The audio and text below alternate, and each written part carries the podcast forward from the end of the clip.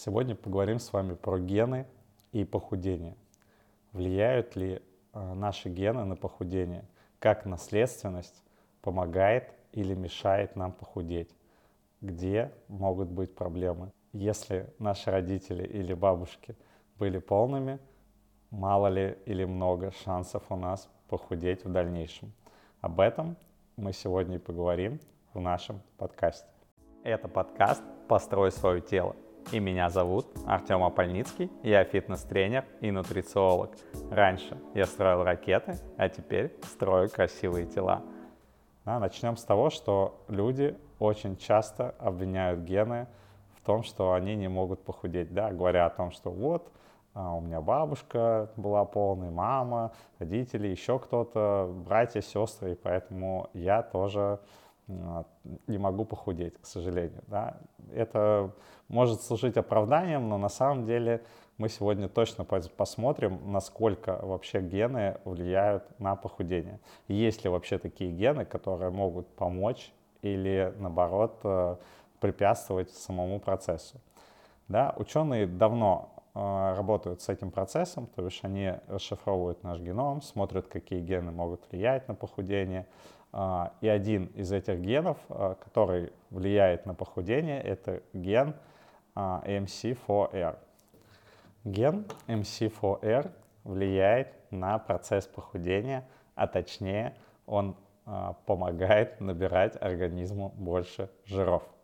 Да, он помогает процессу накопления жиров на целых 8%. Да? 8% это не, такой, не такая большая вероятность того, что вы навсегда останетесь полной или не сможете похудеть. Да, это всего лишь 8%, это достаточно маленькая цифра. То бишь, э, если предположить, что вы все делаете правильно, у вас есть дефицит калорий, вы ходите в тренажерный зал, занимаетесь, и обвинять в этом ген, который влияет всего лишь на 8%, ну, мало, я думаю, что это как э, меньше того, что не совсем целесообразно. То есть здесь а, это влияние совсем-совсем незначительное. Но, безусловно, этот ген будет оказывать э, влияние, если вы э, хотите, например, выступать на сцене, быть профессиональным бодибилдером. Скорее, этот ген будет немного мешать вам. Но, опять же, прежде всего, дефицит калорий, физическая нагрузка, а уже потом гены. Второй ген, который мы сегодня разберем, это фатотоксин. Фатотоксин влияет на то, э, что мы э, как бы предрасположены к набору веса. То бишь наш организм хочет накапливать жиры. Этот ген так или иначе связан с другим гормоном, который мы разбирали в одном из наших подкастов, и это гормон грилин. Грилин участвует в процессе, когда он говорит нашему организму, что нам нужно покушать, да, это гормон голода. То есть у нас есть два гормона, лептин, который говорит, что кушать больше не нужно.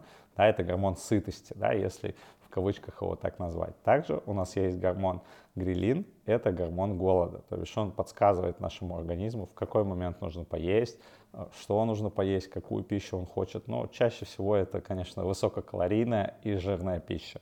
Поэтому э, ген фатотоксин опосредованно будет влиять через э, грилин на степень накопления жира.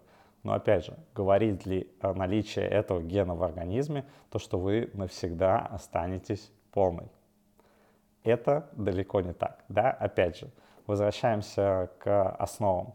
Основа похудения – это дефицит калорий, физическая нагрузка, здоровый сон и стресс. Да, к стрессу относятся другие гормоны, прежде всего, да, это гормон кортизол. Пока на генном уровне я информации такой не слышал, чтобы наличие каких-то генов в организме усиливало стресс. Но я уверен, что э, пока ученые расшифровывают эту информацию, в итоге это все равно придет, потому что есть люди более нервные, кто-то хочет заедать стресс, кто-то, наоборот, при стрессе не, не ест. И так или иначе, это все равно влияет э, на... Наши гены влияют на уровень этих гормонов в том числе.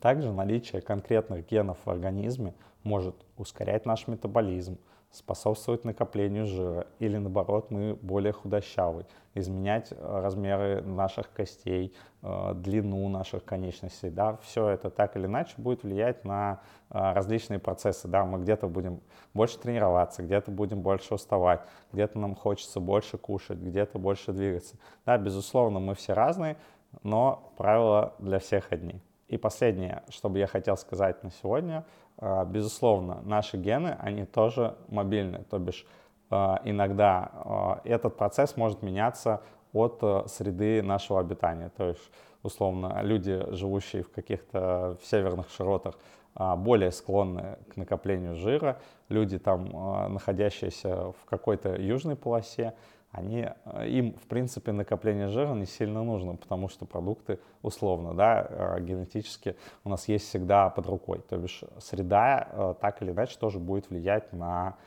все процессы нашего, нашего генома, так сказать, да, которые, когда люди будут больше находиться там, не знаю, на свежем воздухе или больше находиться дома. Да, я уверен, что если взять наших предков, то в какой-то период времени, когда мы собирали урожай, а, мы больше были предрасположены к каким-то процессам а, похудательным, да, похудению, когда мы больше двигаемся, там у нас большой физический, физический труд, а зимой, наоборот, а, мы склонны к накоплению, потому что мы больше сидим, меньше двигаемся, у нас больше продуктов под рукой, становится темно, да, может быть, нам становится скучно, и как бы мы все равно э, не отрицали нашу наследственность, э, все равно она периодически будет э, нас догонять в какой-то момент. То бишь, э, если сказать относительно меня, э, мои родители, то бишь у меня папа условно худощавый, да, у него такое строение, я называю э, рахитное немного, да, когда человек сам по себе худой, а у него есть небольшой живот.